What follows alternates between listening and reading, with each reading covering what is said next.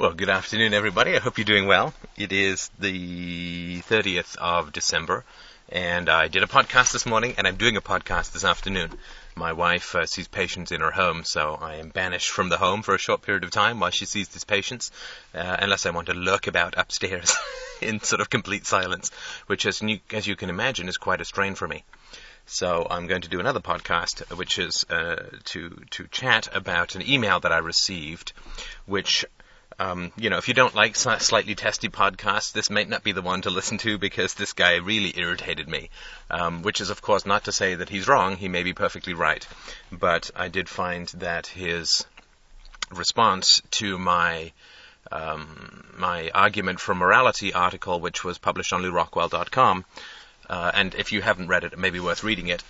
Um, before you listen to this. So he took a, a real swing at the argu- argument from uh, morality article, and I mean that's obviously I I have no problem with that. I mean I I write these um, radical articles and put them out in the public domain, and I certainly don't mind. In fact, I think it's wonderful that people take a real swing at it. But uh, you know, I think that this gentleman, uh, I'll call him Bob. Uh, that I think that the problem, the reason that I find it irritating is that, uh, you know, Bob is sort of earnestly lecturing me on things that are so completely in the public domain that he would have to assume that I have come from some other sort of planet not to have been exposed to these things before. So, for instance, he will say something like, you know, uh, lots of people believe lots of different things, as if, you know, that's not something which anybody with a, half a brain is fully aware of and so and there's also a lot of blind assertions and so on. And but the reason that I think this is worth chatting about is not because I want to sort of bludgeon this gentleman with my podcast because I mean unless he has a podcast he you know he uh, um, he won't have much of an opportunity to respond except to me. But simply because I think that there's enough common errors in his email that it's worth exploring because, you know, if you decide to use the argument for morality, you may run into these kinds of uh, objections as well. So uh, he, he starts off uh, right away, says, Dear Stefan, to prove that principles of morality exist, one must first establish their identity, i.e., what they are, why we need them, and what they accomplish. If one attempts to prove that the principles exist without first establishing what human purposes they actually serve, one attempts to, prove a floating abstraction that lacks meaning or reality. Well, I mean, that's those are quite a, a, a, a compressed uh, chunk of sentences, uh, two sentences that he's thrown together there. And the, the issue that I have, of course, is that I did exactly define what principles of morality are. They are universally preferred human behavior. Uh, so, why we need them and what they accomplish, um, well, you absolutely do not need to establish those when you are arguing for morality. Um, for instance, I'm saying that morality exists. If morality does exist, then it must be universal to all people. Otherwise, it's just an opinion you know, it's a I like Bach, you like Tchaikovsky situation, rather than, you know, we both are human beings with two arms and two legs. Um, so, if principles do exist, then they exist independently of one's opinions, or no such thing as morality exists at all, in which case nobody should h- attempt to argue for it. And since I believe that morality does exist, my goal was to argue for the existence of a universal and absolute morality. Now, the idea that we need to um, prove why we need morals or what they accomplish is simply not true. I mean, and, and this is, you know, this, this comes from the kind of thinking which, lack, lack, which sort of looks at morality from the perspective of religion rather than of science. So, for instance, you would never say of the prince if you want to prove the existence of the pr- principle of gravity, that we need to figure out what purpose gravity accomplishes, or you know why human beings need gravity. I mean, it wouldn't make any sense, right? Gravity exists independent of our need for it or what purpose we might make of it. Uh, therefore, this sort of argument doesn't really make any sense. And his second sentence, which says, if one attempts to prove that the principles exist, without first establishing what human purposes they serve, you know, one attempts to prove a floating abstraction that lacks meaning or reality. Well, I really am not sure what is meant by a floating abstraction that lacks meaning or reality. But I think what he would be saying is something like if you're an architect, you have to figure out what it is that you're going to build. Otherwise, you're just going to create a mess that isn't of no use to anyone. And, you know, of course, that makes sense if human beings were capable of constructing morality the way that an architect constructs a house. But of course, if human beings can construct a morality for their purposes, the way that an architect constructs a house for the purposes of its occupants, well, then we're back to subjectivism, that everyone can build their own kind of sub- house or, or, or morality, and there are no universal principles. Um, this is not a case of an architect de- designing a house. What I'm talking about, the argument for morality, this is more a case that if an architect is going to define, design a house, he needs to understand that there's such a thing as gravity and weather. And if he doesn't, then there's going to be problems. So I think that we're back in the realm of subjectivism here, and of course the argument that's saying, well, you know, if you if you don't if, if you try and do prove morality this way, you're going to end up a, with a floating abstraction that lacks meaning or reality. You know, that's sort of saying like Einstein was a poo-poo head. You know, like I mean, his theories were made of abstract, meaningless reality. I don't. I mean, that's not an argument, right? That's just a sort of description. And then he goes on to say, it really isn't true that the most consistent moral rule is the most valid. Now, I've studied a fair amount of logic, lots of Aristotle, uh, taken entire courses on, on philosophy, and I'm not sure I've ever seen described the it really isn't true argument. I mean, come on, people. I put a heck of a lot of work into coming up with these uh, arguments, which doesn't mean that they're correct, but it does mean that if you want to take me on, you've got to do just a little better than it really isn't true. because, you know, if you put the word really in a sentence, it doesn't make it more powerful, a more powerful argument. So, uh, so he says it really isn't true that the most consistent moral rule is the most, most valid, which is of course something I argue for in the argument for morality. Rather, it is true that for a principle to be true, it must be consistent. There are lots of possible rules that could be consistently applied or acted on, but which can't be proven to exist as principles that every person ought to observe. For example, the rule that everyone ought to nod once a day in the direction of Great Falls, Montana, could be consistently applied and enforced, but that doesn't make it an objective moral injunction. Well, I mean, it's obviously very true that I could come up with a moral philosophy which says that um, everyone ought to nod once a day in the direction of Great Falls, Montana, and so on. But, I mean, I guess this guy, uh, Bob, didn't read my argument too closely because the argument for universality of moral rules applies not to just all people, but to all times. So before the founding of Great Falls, Montana, obviously nobody would have any clue about where to nod to, and therefore I'd have a tough time saying that Socrates was evil because he did not nod once a day in the direction of Great Falls, Montana. You know, the problem with moral injunctions, or moral rules that you create which are thou shalts, rather than thou shalt nots, is that thou shalts will automatically exclude everyone who has never heard of them right? So if you come up with some moral rule which says nod once a day in the direction of Great Falls, Montana, well, what about people who don't speak English? What about people who've never heard your uh, uh heard of your moral rule? What about people who don't know where Great Falls, Montana is? what about people who've got neck injuries? What about people who are uh, in a coma? What about, I mean, it, it's all just so silly, it doesn't make any sense, and it doesn't take a lot of thought to figure out that this doesn't make any sense at all. So uh, again, the, the, people sort of make up these sort of mentally tricky things without any reference to reality. And of course, the basic fact is that there has never been a moral rule that anyone's come up with. I guess, well, you could say, sorry, let me retract that because that may be a bit overly aggressive, because the Muslims, you know, pray five times a day to Mecca.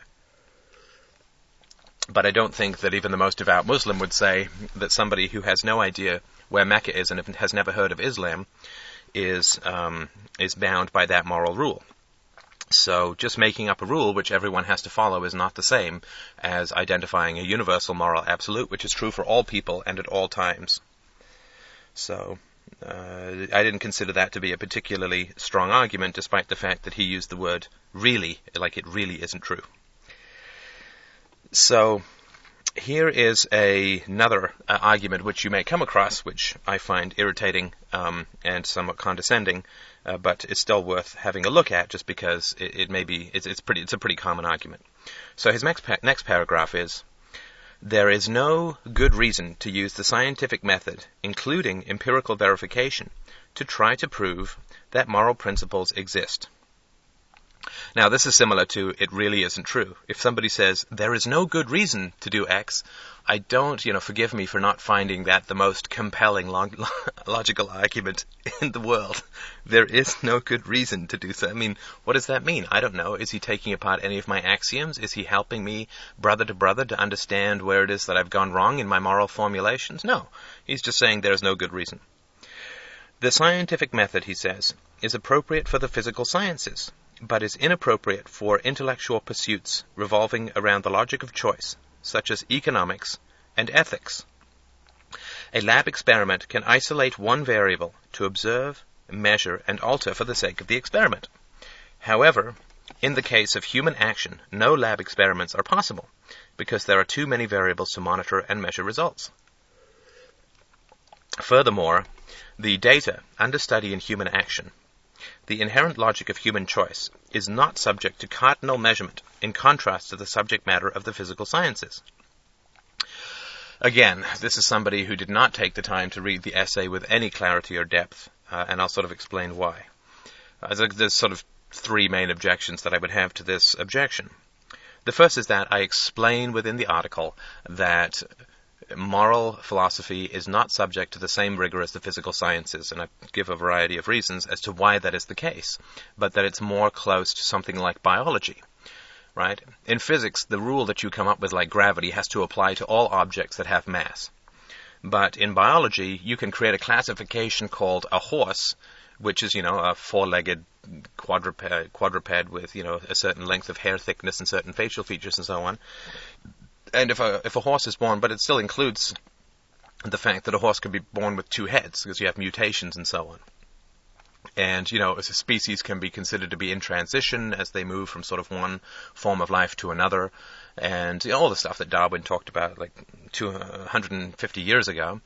And so I said that it's much closer to the science of biology, um, where you can still classify things as good and evil, but there are certain gray areas. So, for instance, when does somebody's IQ become low enough that they're no longer morally responsible for their actions? Well, there's no exact number of brain cells wherein this occurs, so there absolutely are some gray areas in morality.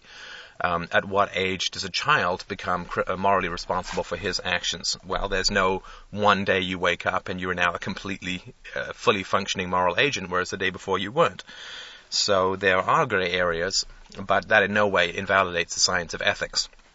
I mean, it's not like, wow, a horse got, was born with two heads, now we have no idea what a horse is. Does it have one head or two? You know, biologists have no problem with this, and, and we generally have no problem with the fact that the science of biology exists and that animals change, you know, their natures as they evolve and so on. So, you know, this is someone who uh, doesn't read what he is, uh, what he's, what is put in front of him, and then has the temerity to create false arguments, and also to create no rational arguments against it. And you'll come across this a lot. I mean, this is sort of an intellectual pomposity of a rather irritating kind. As you may notice, it irritates me. Um, so uh, let's uh, sort of have a look at uh, this is the second part of what it is. The first part is that I mean I already uh, already uh, uh, conceded this point. So he's this is a straw man argument where he just sets up something I didn't say and knocks it down. the second part is that the science of, of biology is a much closer approximation to the science of ethics.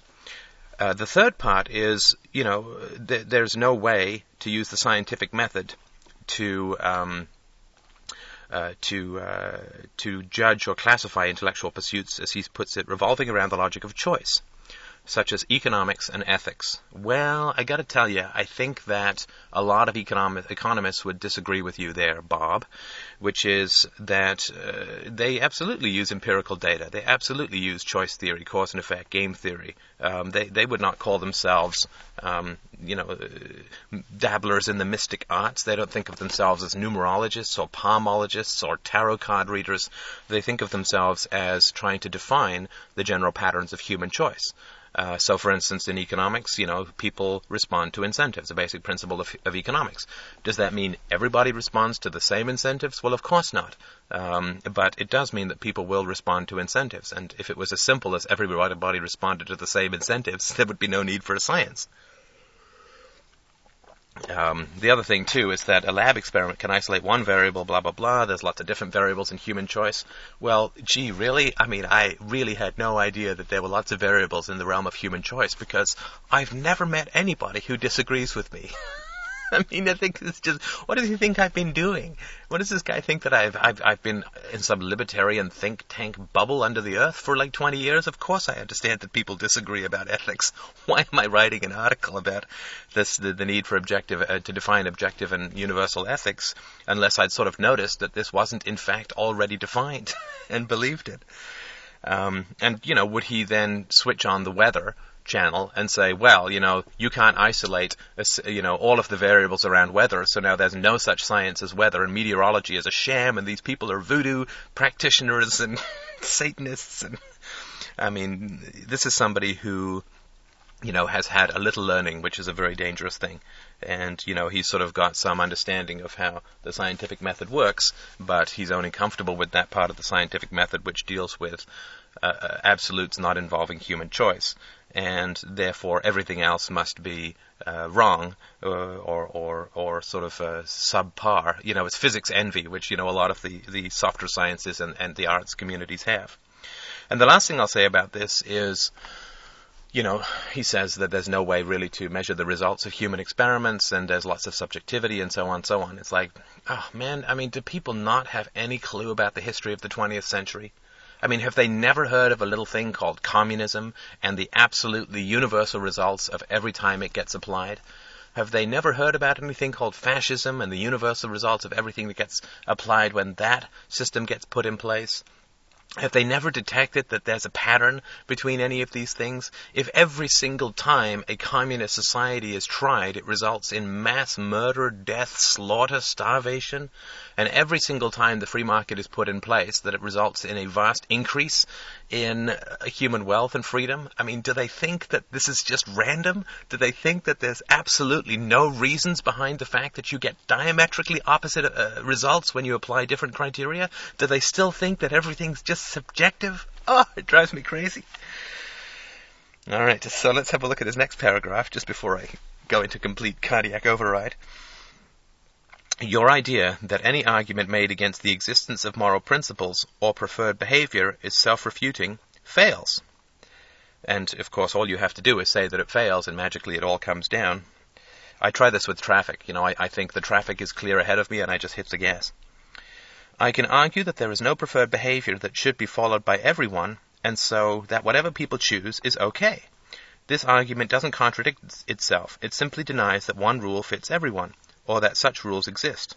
I don't claim this argument is correct, only that it doesn't contradict elements built into its premise.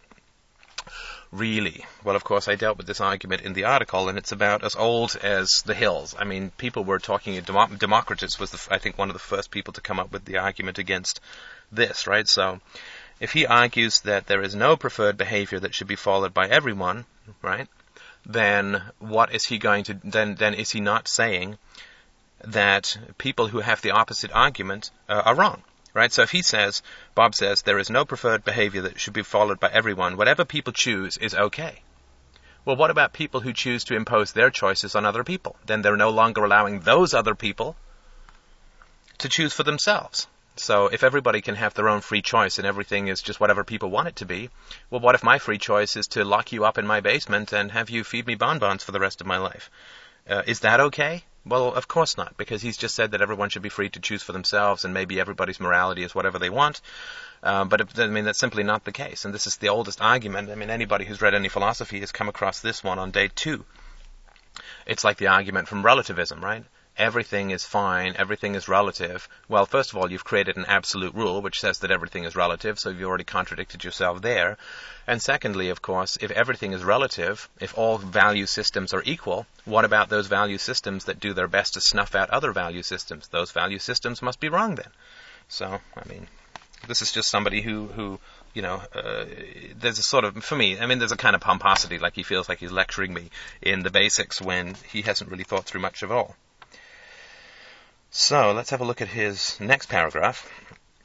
The argument that life requires certain preferred behavior, behaviors is true. See, now he says that it is true, which, you know, is nice. It's nice that I've actually managed to come up, to come up with something that he approves of. It is true, but the fact, that fact does not prove the validity of the proposition that living beings ought to perform the behaviors necessary for their continued existence as living beings. The fact that a being is alive demonstrates that the being has in fact performed certain actions necessary to the sustenance of living. However, recognizing that fact does not prove that the being or all other such beings ought to perform certain behaviors necessary to living. It doesn't prove, in short, that they ought to seek to live. Well, I mean, of course. I mean, I, that's absolutely true. I mean, there's no rule which says you have to live, and we're fairly aware of that because everybody's heard of the word suicide. So again, Bob is sort of uh, dealing with me as if I'm some sort of idiot child who has never had any contact with human society or heard of any empirical evidence against theories that he thinks I believe. My argument in the, uh, uh, or my approach, my position in the paper on the argument for morality is not to say that human beings ought to live, simply that every human being who argues with you has followed preferred behaviors in also in order to be able to argue with you. I mean, assuming that they are not dead of starvation and have come back from the grave to tell you that, you know, there's no such thing as preferred behaviors, which is an argument I would sort of believe, um, then they have no right to tell you that there's no such thing as preferred behaviors when they have already followed preferred behaviors to be in the uh, in the position to argue with you, which is the point that I think I make fairly clearly in the paper, but uh, it doesn't seem to have have uh, sort of hit him uh, square on or even obliquely, I guess you could say. So of course there's absolutely no reason why you should get up tomorrow and have breakfast. But if you don't, I don't have to worry about you arguing uh, with me because you're not going to be around for very long. So if you are around, if, if, if Bob here is going to argue with me, then he obviously believes that uh, there are certain things as preferred behaviors and has followed them. And the first part of my article was simply to prove that universally preferred behaviors do exist. I didn't say that people ought to follow them. You know, as I sort of mentioned very early in the article, the argument for morality or the argument for universal morality is just is exactly the same as the argument for the scientific method. You don't have to follow the scientific method but you can't come up with any universal absolutes or, or, or any sort of accurate descriptions of matter uh, unless you do. You certainly can't claim that you're a scientist if you um, if you don't follow the scientific method. The scientific method is, is completely optional, uh, and you know uh, following preferred behaviors are completely optional. But it doesn't mean that they don't exist as an objectively uh, as an objective way to validate information. So I'm going to skip over his brackets uh, and go to his next uh, argument. The fact that one is alive proves that one has achieved certain minimal requirements for staying alive. Always makes want to break into song, doesn't it?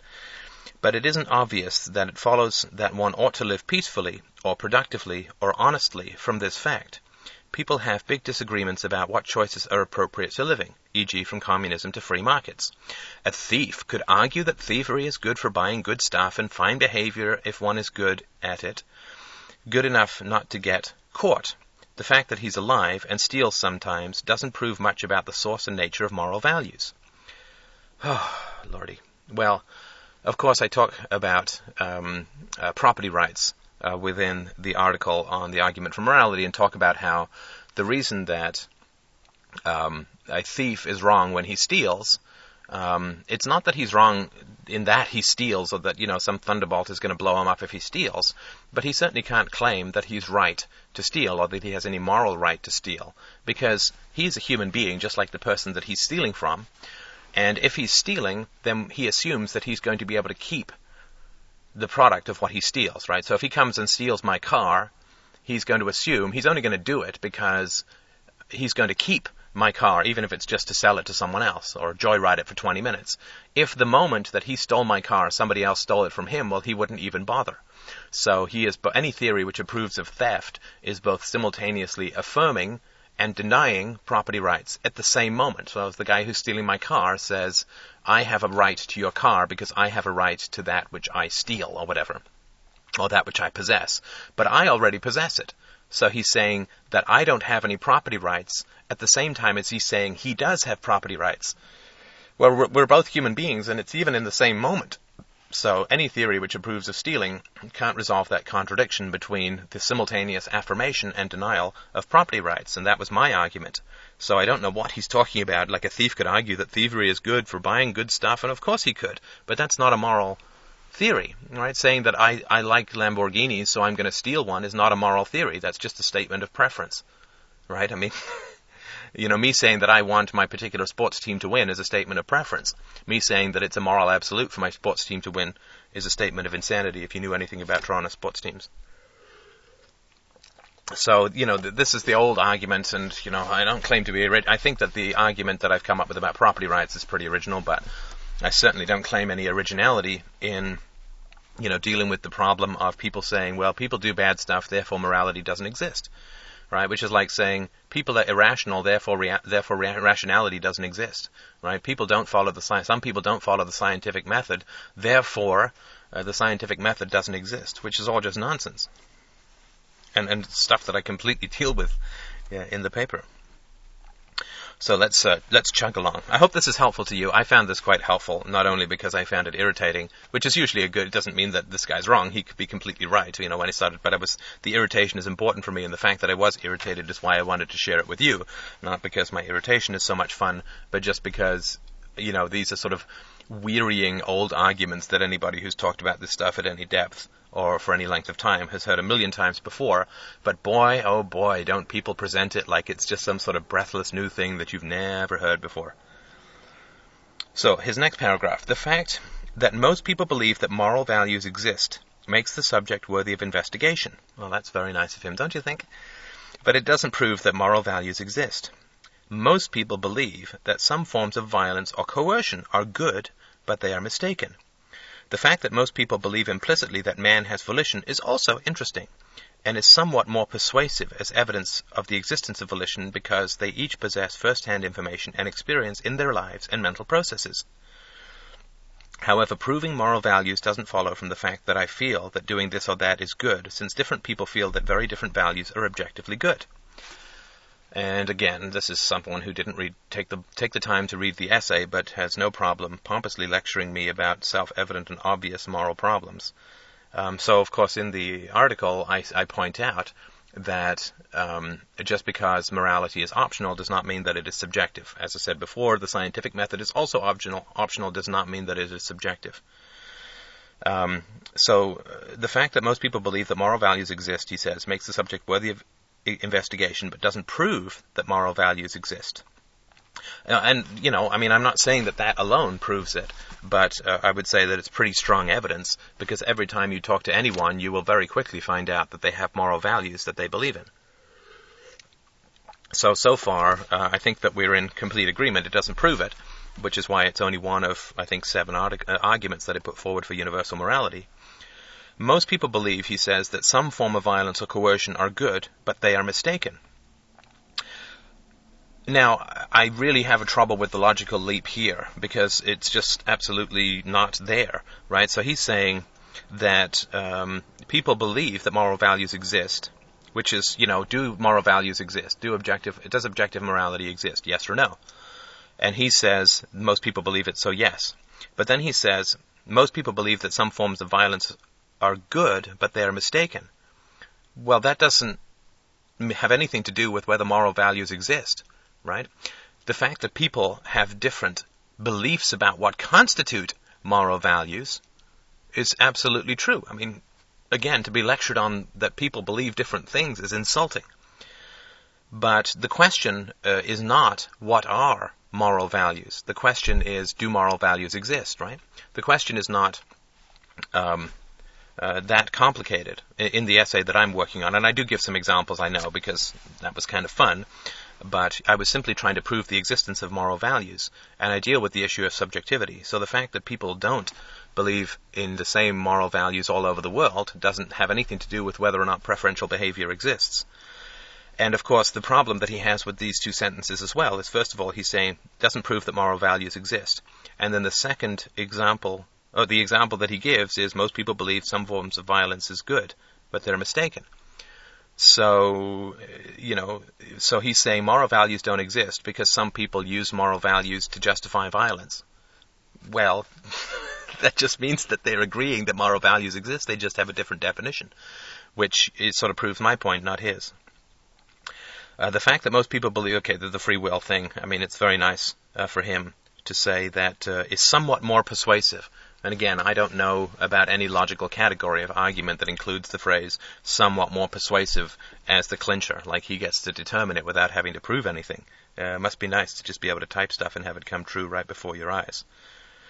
Um, proving moral values, he says, doesn't follow from the fact that I feel that doing this or that is good, since different people feel that very different values are objectively good. Again, really? Do you think I don't know that? Um, but, uh, you know, of course, and I'm not talking about feelings here, I'm talking about empirical rationality. I mean, feelings are all well and good, and I, I've got to tell you that I love the feeling I get when I eat a nice piece of cheesecake. But, um, of course, people feel different things. That doesn't matter, right? Some people feel that uh, you know uh, there's there's a God. Some people feel that there there isn't. I mean, that doesn't mean anything. Some people feel that blacks are inferior. Some people feel that blacks are better dancers. I mean, what the heck does any of that mean? It doesn't mean anything until you get empirical proof, which is what the whole purpose of rationality and empirical verification is all about. So, uh, you know, for him to tell me that people believe different things throughout the world is uh, not an argument against what I've been talking about, which is do people like does does something called objectively preferred behaviors exist? Choices may be almost infinite, he says, and the choices of many people overlap, but the choices of many other people also conflict, in indicating conflicting ethical outlooks. So he seems to be putting a lot of effort into here into proving to me that um, people have different ethical outlooks, like I've just never read the paper or talked to another human being. Since the purpose of moral philosophy is to prove and explain the differences between good and bad, and since people obviously embrace conflicting ideas about what constitutes the good or the bad, the act of choice doesn't imply anything that is clear about the nature of the good or bad. That requires proof.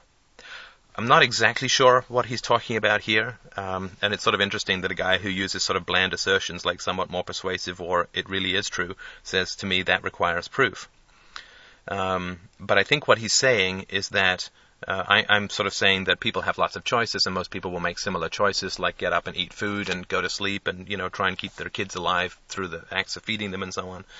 And that the you know that's sort of an example of of how uh, human beings throughout the world um, do act in behaviors that they themselves prefer. Right? I could do anything at the moment. I could be like learning how to jump rope. I could be parachuting. I could be, you know, punching in my foot with a ball peen hammer if I wanted. But what I'm t- choosing to do is to do a podcast about this email, and that indicates that that is my highest value at the moment. That is my preferred behavior. And if I choose to, to drive this car off a cliff tomorrow, uh, then um, I've acted against my life or whatever, but that still is an indication that that is my preferred behavior. So, given that human beings have a near infin- infinite number of choices, and that uh, every choice that you make is a choice that you make in exclusion of all others, it must be the one that you have preferred to do. That was sort of my argument. And he's saying that that doesn't imply anything clear about the nature of the good or the bad, which is entirely true. I mean, of course, all I'm simply trying to prove is that preferred choice uh, exists, not what its nature is. So let's have a look at uh, his next argument. And this one I think is just entirely contradictory. But but again, this is something that if you deal with people who are, are big fans of Ayn Rand, then you're going to have to uh, come up against this. Um, so he says, I'm not sure about your fifth argument, which is an argument from biology. Um, um, uh, the argument from biology is simply saying that uh, um, that uh, the most successful, uh, like generally life prefers to live and life prefers to dominate other life forms, which is the basic Darwinian argument. And therefore, you know, given that human beings are kind of the most successful species and that our brain is our most distinctive organ, that the brain has been self-selected to be the most uh, to to to uh, be the organ endowed with the greatest capacity to follow preferred behavior, and the preferred behavior being the sort of flourishing of life. So, given that the organ has developed to um, to uh, most effectively make choices for preferred behavior biologically, we can't then say that preferred choices don't exist. So he says, uh, I'm not sure about that argument. However, the fact that man evolved with the capacity to think doesn't clearly prove that man ought to seek moral values. Why should man, man continue as the most successful species? Indeed, why should man live? Um, I mean, I, I really don't know what to say with these kinds of arguments. Uh, they're just so ridiculously hypocritical. I don't even know what, you know, I assumed that he had breakfast or lunch before typing me this long email about why should man live. Um, and of course, even if that were a debate that I was interested in getting into, which I consider to be an intellectual wank job of the first order, um, that's not my argument, right? My argument is that uh, not that man ought to do something, that's down the road. My argument is that there is such a thing as preferred behavior. There is such a thing um, as you know a, a choice that human beings prefer over other choices. It doesn't mean that every human being has to choose that, right? It just means that there is such a thing as preferred choice. Like there is such a thing as a horse. That doesn't mean that every single horse has to look exactly the same. It just means that there are categories, right? In general, right? Human beings uh, tend to not be violent, right, unless they're cornered or coerced or paid by the state. Human beings tend, uh, in general, to um, to respond to incentives in an economic uh, sense. Human beings, in general, tend to feed their children. Doesn't mean that there aren't people who don't. Just as there are horses born with two heads, but it does mean that in general there are these there are such things as preferred behavior that we see in the world, and it also means that uh, you know we are successful because we have uh, developed an organ which is really great at making the best choices, you know, for the success of the species. That doesn't mean that human beings should be successful. It just means that they are. I'm just working working with an empirical fact here. And uh, so, you know, why should man continue as the most successful species I I really don't know. I'm I didn't sort of make up the the realm of biology. I didn't sort of, you know, I'm not uh, I'm not someone who's going to try and out Darwin Darwin and come up with some other theory about there's some moral absolute that that species should survive. They just kind of want to. so I don't really know what to say about that. Indeed, why should man live? You know, I'd assume that. I'm sorry that this guy is no longer around because it would be interesting to hear his feedback on this but I guess he gave up eating and breathing because, you know, why should man live? And if he didn't, then, you know, stop pestering me with these stupid questions. Now, then he gets into, and I, I do get a lot of this, and this is not a sort of moral or intellectual argument, this is just something that I get a lot of. Maybe you do too if you're a libertarian. You get the well meaning list of bibliographies, and I find that um, I mean, I certainly don't mind that if somebody's taken a good swing at my arguments or has has sort of shown me where I'm wrong, which is what I want the most. Like when I open an email that says, uh, you know, Steph, you're wrong.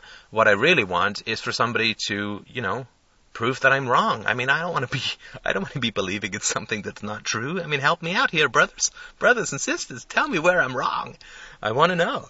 Um, but you know what what I get is a bunch of straw man arguments and a bunch of people patiently explaining to me that two plus two equals four, and then what I often get is the the uh, the well-meaning and condescending bibliography. You know, like, well, you know, for a confused amateur, I wouldn't say that you've done a bad job in general of you know taking a swing at some of these issues.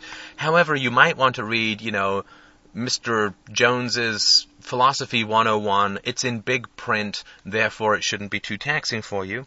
So this guy, you know, says you might want to, you know, read this. It's not very long, and you know that you know it shouldn't be too difficult for you. That kind of stuff, and you know that that sort of stuff's just insulting. I mean, I'm more than happy to read books that people recommend uh, if they've actually addressed my issues, right? But if this, this guy, for instance, has completely misconstrued everything that I'm talking about and set up all these straw man condescending arguments and sat down and patiently and slowly explained to me that 2 plus 2 is 4 and not too quickly so that my poor little brain can follow, then for him to send, to, to, uh, to give me a list of basic reading in the field, um, I gotta tell you, it's not the best way to approach somebody intellectually, especially when somebody who uh, I think you can judge from my articles and my podcasts that I've spent, you know, some degree of time thinking about this stuff and arguing about this stuff. And, you know, I have been a very successful debater in university and I have uh, done some, some pretty significant and deep work um, on history. I have a master's degree in history, mostly focusing on the history of philosophy. And again, you know, I'm not saying everybody with a master's degree, you know, has the answer for everything. Uh, and there are people out there, doubtless, who have PhDs who've studied more than I have. But uh, you know, please don't treat an unfamiliar argument as if, you know, it doesn't fit into the mental box, and therefore uh, it's just not um, uh, not uh, not worthy of any examination, and you just need to sort of send someone off to some basic text so that they can correct their their, their thinking.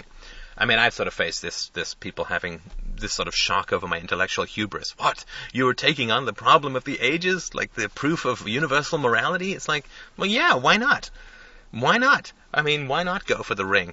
why not go for the biggest prize in philosophy, which is the the uh, the proof of, of universal morality? Uh, I mean, why why why play a small game? Why go for something uh, little and petty? I mean, I'm sort of reminded that when I was doing my master's thesis, which I sort of mentioned before, as it was a you know 2,000 years of intellectual history in an attempt to categorize every major Western philosopher. Um, you know, I was sort of sitting down with some some of the people that I went to do my master's with, and we were talking about our, our theses. Theses does rhyme with feces, doesn't it?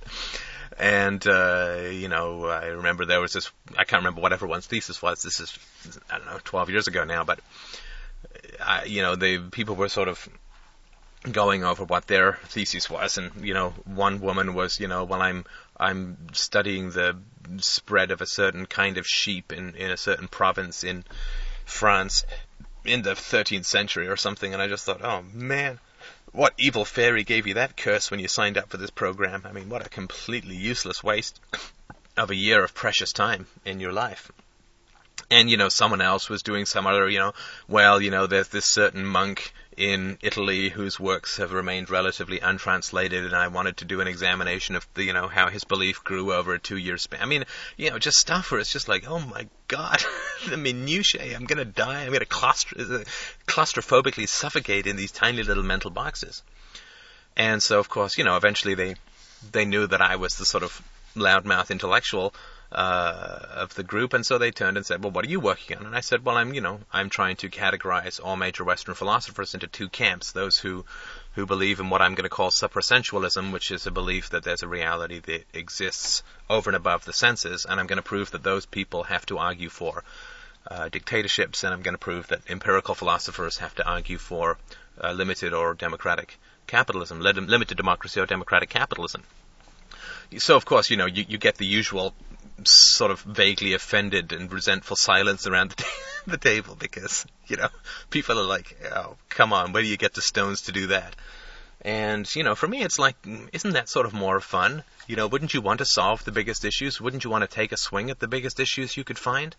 I mean, you know, it's that phrase in business, or maybe it came from sports, you know, which is go big or go home. You know, and I sort of, I feel very strongly about that. You know, let's take on the big issues. You know, I, I had a um, uh, a friend of mine who was doing some work in the states. Uh, he's an economist, and uh, I mean, I'm sure a, a, a, very good one. And he was doing some work in, uh, I think this was part of his graduate work, but I can't remember at what level. And his basic approach was to say, well, you know, when you have a court case that's going on where damages are put in place, uh, so, you know, I sue some company for slipping on their sidewalk or whatever. If that company, if their head office is out of state, then the awards are generally higher than they are if the company is located in the state, right? So, uh, you know, and there are lots of reasons for this, which I'm sure you, you can figure out on your own. But that was what he spent, you know, some considerable chunk of time working on. And I didn't say it at the time because I used to be a lot more conciliatory, but you know, part of me was saying, dude, like, what are you wasting your time on? What does that conceivably matter? Like, of course we, like, of course we know that people would rather screw people financially who aren't as close, and we know that a political system is going to award higher damages to out-of-state um, companies because, you know, it doesn't hurt the voters as much. People aren't going to get laid off in their own state, and they get their hands on all that loot through taxation and so on. So I mean, that's something you can figure out just by thinking about it for like 20 seconds. And, you know, I mean, I can understand why he did it. because it's not much of a thesis to write this down. This is a sort of self-evident thing. So, you know, he got out his Mathematica program and, and worked all the way through the, the math because this is something that you can objectively measure, right? You can measure the awards of settlements, you can measure the proximity of head office to the court system of a company that's being sued and so on. And you can come up with all these tasty little correlations about these things. And, you know, I mean, maybe I'm just too grandiose, but it just seems to me like, why would you waste your time on that? Why wouldn't you just go, go for the ring? You know, why wouldn't you do something like come up with a mathematical proof about how state violence grows until, um, or the, tra- let's say the forcible transfer of, of, of income grows until the state collapses? I mean, now that would be a tasty topic to work on. Uh, I mean, if I had mathematical abilities that were more than just calculating the check on a restaurant bill, I would take a stab at it myself. But that to me would be a tasty uh, topic to work on. Uh, I also emailed this same gentleman, I don't know, a couple of years later, when I sort of was tooling around with the idea, which is on one of my um, Traffic Jam podcasts, about how one of the reasons why the free market gets so the the stock market gets so corrupted is all of this money gets herded into the stock market through all these government regulations. Like, you know, you got to put your 401k or RSP savings together, and they all get invested, and you've got to give your money to the government for old age pensions, which it also invests, and you've got an employment insurance, which it also invests. If you're part of a union, you have another pension where you also have to invest your money in the stock market. So basically, all your money gets grabbed at the point of a gun, and you're forced to invest in sort of in, in uh, invested in the stock market, which turns everyone into sort of blind speculators. And, you know, that's very good for people who know the stock market and can manipulate it, but it's not so good for everybody else who just, you know, is going to end up losing everything, right? Because, you know, when the, when the, the current economic system collapses, the stocks are going to go with it, just as they did in the Weimar Republic, and you're going to end up with some nice printout on some old paper rather than any actual resources.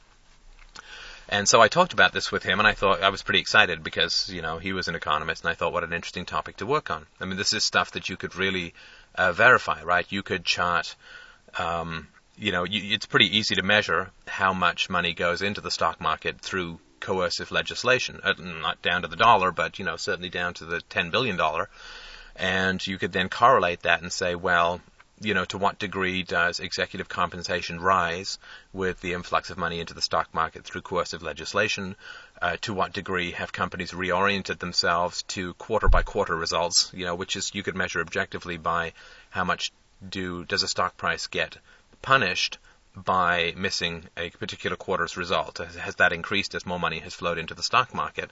Um, I mean, there's lots of ways that you could measure this. Uh, you know, has you know the incidences of corruption gone up since more and more money is herded into the stock market? I mean, these are all things that are objectively measurable, and would produce, you know, a pretty powerful result, right? Which is that you could get economists to understand and perhaps communicate more readily that one of the major problems with the stock market at the moment is not anything to do with problems in the free market, but rather to do with coercive legislation that forces everyone to speculate uh, and to be involved in the stock market, whether they want to or not, and whether they understand it or not.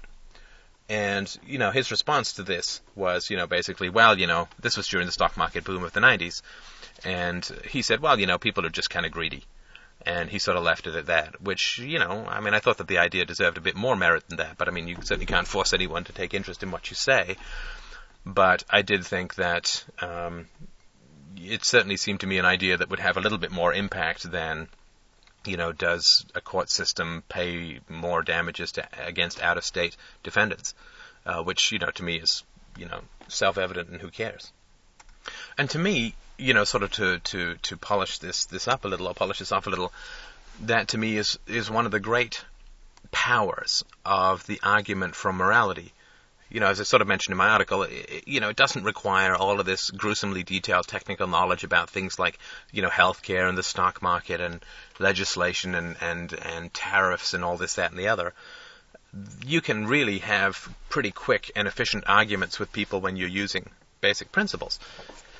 And when you're using the argument for morality.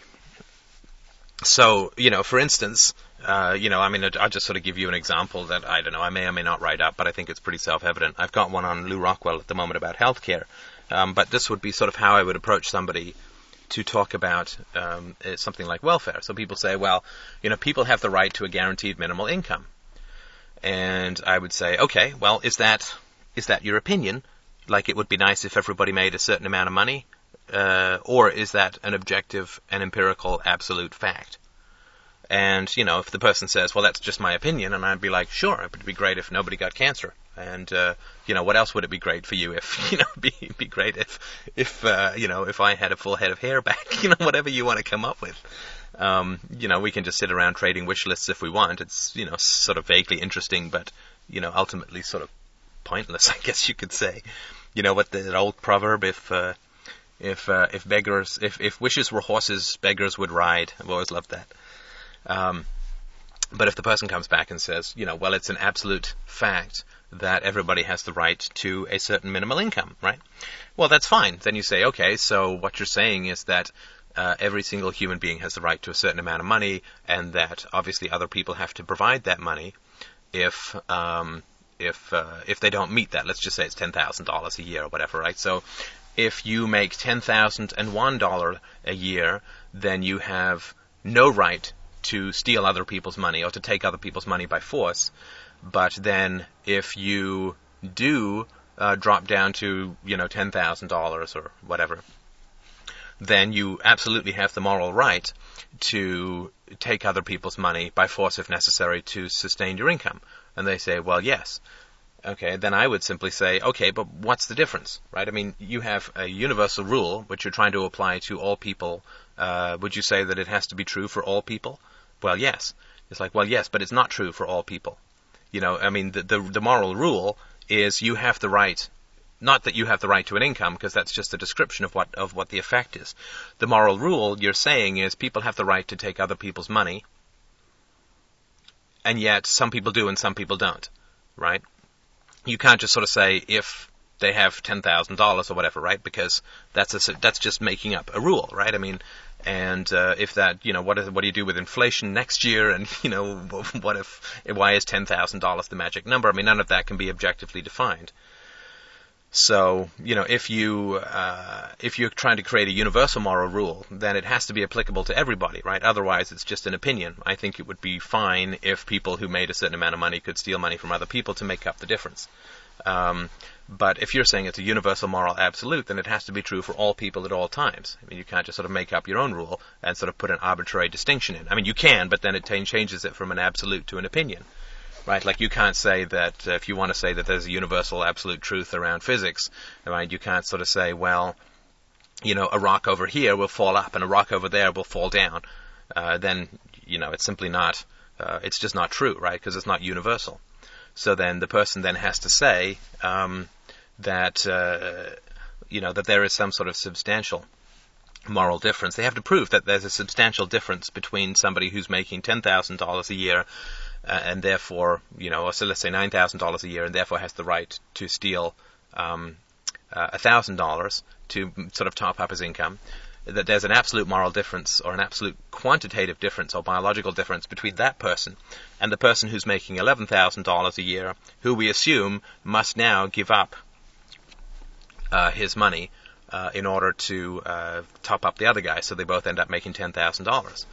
And you know, of course, there is no difference, right? Because you know, one person, you know, can take his uh, eleven thousand dollars and he can go and blow thousand dollars at the racetrack, and that night he goes to bed.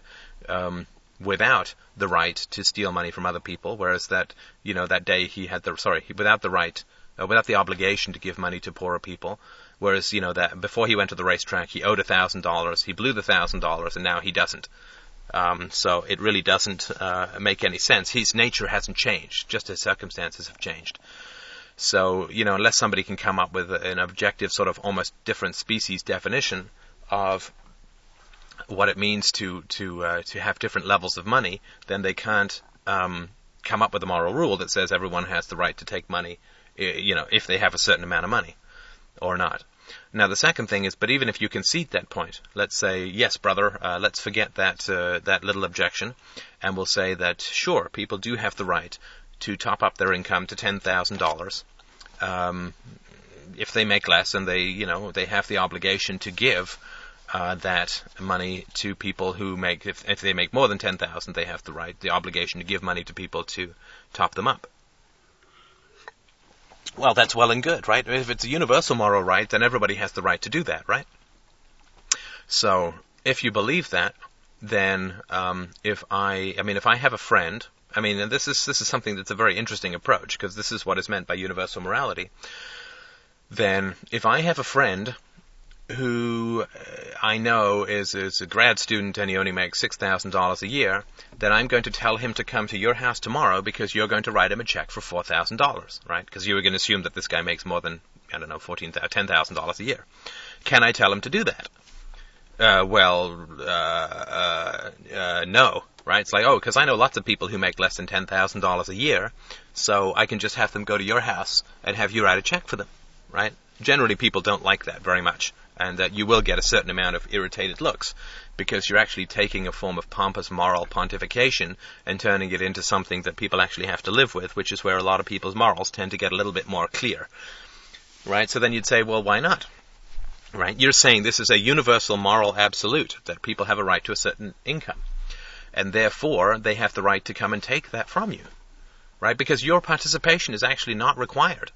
I mean, I can go to say to my friend, look, you go and tell some local, you know, some local gang of thugs who's making not very much money. And, uh, you know, I'm sure they'll tell you the truth because everybody does tell the truth about how much money they make.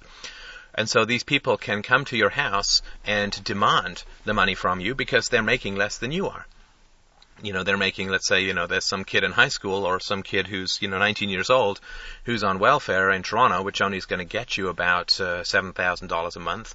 So he can come to your house, and as many of these people as, as want can come to your house and get from you the, uh, the $3,000. And if you don't want them to, too bad, right?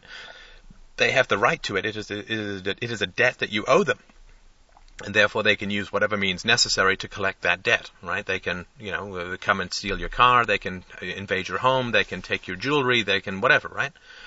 And of course, you know, people then say, well, I don't think that's how it should work. And of course, that, but that's not the issue on the table, right? That's not the question that's on the table. The question that's on the table is, do people have an absolute moral right to um, a minimal income? Right? I mean, the question isn't how does it work? That doesn't matter. The question is do people have the right to it at all? So then the person would get all weaselly and say, well, you know, they'll just start to get all all pathetic, right? And they'll be like, well, you know, it's the government that should run it and this and that. It's like, no, that's not what you said though, right? What you said, what you said in fact, was that everybody has the right to this income. Therefore, everybody has the right to collect it, right? Uh, you're not talking about the government should do this and the government should transfer the money and so on, because then you're not saying that everyone has the right to it, right? You're saying that the policemen and some bureaucrats have the right to do it on behalf of others, right? But the bureaucrats themselves are collecting the money and paying themselves, and they're making a lot more than $10,000 a year, and therefore, you know, you're sort of stealing from people who are making twelve thousand dollars a year, and you know paying bureaucrats who are making fifty thousand dollars a year to pay cops who are making sixty thousand dollars a year to go and steal money from other people making fifteen thousand dollars a year. And so you're now no longer saying that everyone has the right to it. You're saying that a small number of people have the right to transfer money as they see fit, you know, uh, when they're wearing a certain uniform. And, you know, it's all starting to get, you know, rather silly and rather foolish. So of course it turns out not to be a universal human right at all. You know, at all. You know, it turns out that you know, if you're a cop in a democracy where people have voted for it and it's been passed by the legislation and it's bet- while you're on duty and you're wearing a uniform and somebody hasn't paid, then you can go to their house and you can use a gun, and then that money has to go to the government. But what if the government uses that money to borrow more money, and therefore you end up with a system of debt? Well, you've got to have a special account. I mean, you end up with like, I mean, it's this sort of universal moral rules, like everyone has the right to a certain income then just become so ridiculously convoluted and complex that you know it all sounds fine when you just talk about it like it's some absolute, but the moment that you start to break it down into, you know, what what does it mean to have an absolute moral right? Even if you accept that, you know, the fact that somebody making 11 grand is is somehow morally quantitatively different than someone making 9 grand, uh, even if you accept that, right, the implementation then it becomes absolutely impossible. I mean, unless you do come across someone, I've never come across them, right, where they say, you know, yeah, you you send that roughneck gang over, and I'll top them up until they make as much as I do. I would respect someone like that. I mean, I got to tell you, uh, the the vision that I have of most people who claim to understand morality or to talk about universal morality or against it. Uh, you know, there are like a bunch of people who are sort of running around a hospital in lab coats, carrying a clipboard and you know, running along with a determined look on their face, and then the moment that somebody says, "Doctor, I need a diagnosis," they get all huffy. Uh, because you know they, all they're doing is claiming the appearance of morality or of moral understanding without actually having any knowledge to back it up. So, you know, the fact that when you question people about the moral absolutes that they put forward, that they tend to get kind of offended and, you know, and condescending and, you know, they'll use all of these emotional tricks to scare you off is something that was, you know, of course, well known to Socrates back in the dawn of philosophy. So, you know, don't be scared off by anybody when you start to pose these questions to them and they get irritated, you know, then just sort of point out that maybe they should figure these things out a little bit more before they start telling people either that there is, you know, such a thing as right and wrong and here's what they are, or there is not such a thing as right and wrong and everything's subjective. Because these are not, uh, as I've mentioned before, these are not things to fool around with. These are very, very serious uh, and and deadly if if handled incorrectly. Deadly issues, right? And w- what is defined as right and wrong is the heart and soul and justification for violence of, of human society. So, you know, you really better know what the hell you're doing before you start mucking about with talking about right and wrong and its presence or absence in human life. So, well, thanks very much for listening. I hope that you have a, uh, great day, and I will probably get a chance to chat with you again before Uh, New Year's. And if not, have a great New Year's as well. All the best. Stefan Molyneux off.